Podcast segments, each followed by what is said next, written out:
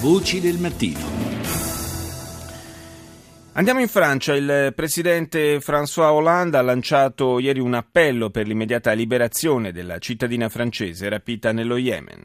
C'est une jeune fille de 30 ans qui euh, travaillait pour euh, la Banque mondiale, qui travaille pour la Banque mondiale et qui, dans le cadre de ses activités, a été euh, enlevée devant un ministère. È una giovane donna di 30 anni che lavora per la Banca Mondiale, ha detto il presidente, che è stata sequestrata mentre si recava per motivi di lavoro in un ministero di Sana'a. Noi chiediamo che la sua liberazione avvenga senza ritardi. Stiamo cercando di localizzarla e faremo di tutto per riportarla a casa.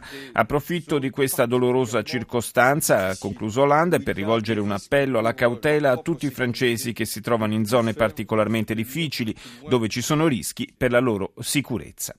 Nel frattempo il capo dell'Eliseo ha anche facilitato un incontro pacificatore tra i massimi rappresentanti francesi della comunità ebraica e di quella musulmana, dopo le tensioni seguite alle parole del presidente del Consiglio rappresentativo delle istituzioni ebraiche in Francia, che aveva sostanzialmente dato dei terroristi ai musulmani.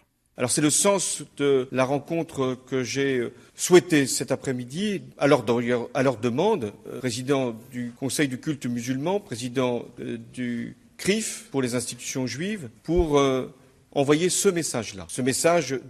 L'incontro di oggi, ha detto Hollande, è servito per inviare un messaggio di unità, di solidarietà e di pacificazione. Ne abbiamo bisogno. È lo spirito dell'11 gennaio, con riferimento naturalmente alla grande manifestazione di Parigi dopo la strage di Charlie Hebdo. Lo spirito, ha spiegato il Presidente, che ogni volta ci deve elevare al di là delle parole che possono essere utilizzate che talvolta, come abbiamo visto, possono creare inutili polemiche.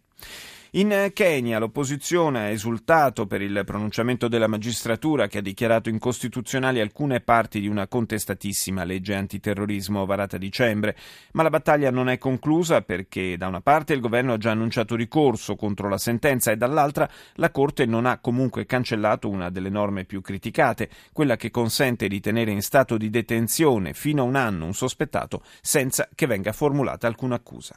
We shall exercise the right of the people of this country to go to the next court, which is the Court of Appeal. We have already heard that the state intends to appeal to the extent that we won. Eserciteremo il diritto della gente di questo paese portando la questione anche davanti alla Corte di Appello, ha dichiarato Moses Wetangula, leader della coalizione di opposizione al presidente Uru Kenyatta. Abbiamo già sentito che lo Stato intende ricorrere in appello e noi siamo pronti ad affrontare la sfida. Non cederemo fino a quando le libertà per le quali i keniani hanno combattuto, versato sangue e perso vite saranno esercitate esercitate e garantite in pieno. Do il buongiorno a Massimo Alberizzi, inviato del Corriere della Sera. Buongiorno. buongiorno, buongiorno, buongiorno a tutti. Eh, sei appena rientrato dal Kenya, se non erro, no? Sì, sono qui per qualche giorno in vacanza, adesso ritorno, sono venuto un paio di giorni fa, adesso ci ritorno, ritorno in Kenya per una settimanina. E noi ti abbiamo, ti abbiamo guastato subito le vacanze con questa levataccia mattutina.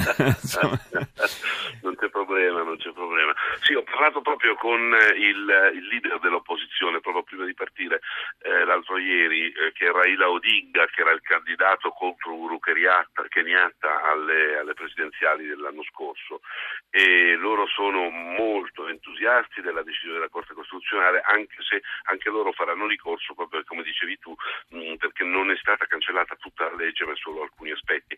D'altro canto sono aspetti essenziali eh, come quello per esempio che metteva il bavaglio alla stampa, mh, dicevo, eh, sosteneva che nessuno poteva più occuparsi di terrorismo di fatto, eh, quindi scrivere che, che c'è stata una bomba a Nairobi non sarebbe stato più possibile. Questo è molto, molto importante perché si inserisce anche in un quadro eh, di eh, ristrettezze sul lavoro della stampa eh, che riguarda per esempio anche le televisioni. Mm, qualche giorno fa eh, è stata, eh, siccome c'è stato il passaggio dal, dall'analogico al digitale, sono state praticamente chiuse tutte le televisioni sì. private, eh, sono state lasciate in piedi solo la televisione pubblica e un canale che eh, appartiene al presidente, a Kenyatta, eh, che è un canale di All News 24 ore. Ecco, e le altre hanno dovuto chiudere perché non erano pronte a passare dal, appunto, dall'analogico al digitale, anche perché erano stati bloccati in frontiera era a Mombasa eh, i, tutte le apparecchiature qua, dalla dogana formalmente, ma qualcuno ci vede ovviamente uno zampino un pochino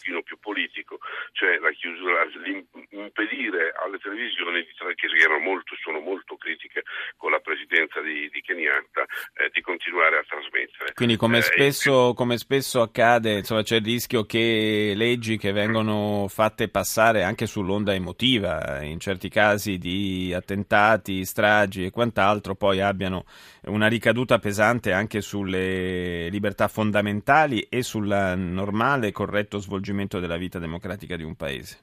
Esatto, esatto, ma non solo, poi c'è anche uno zampino secondo me anche economico, nel senso che effettivamente c'era una società cinese, c'è una società cinese che è pronta, sarebbe pronta a ritrasmettere in, eh, in digitale tutte le trasmissioni di queste televisioni, le quali vorrebbero però trasmettere in proprio. Invece, guarda caso, c'era una società, una società cinese eh, probabilmente eh, autorizzata in un modo non proprio eh, legalissimo, ecco, eh, ortodosso, sì. Eh, a trasmettere, a trasmettere le, le, le, appunto, le, trasmissioni di queste televisioni. Ce ne sono eh, tre o quattro che sono grosse, sono dei grossi network, poi ce ne sono anche altre più piccoline.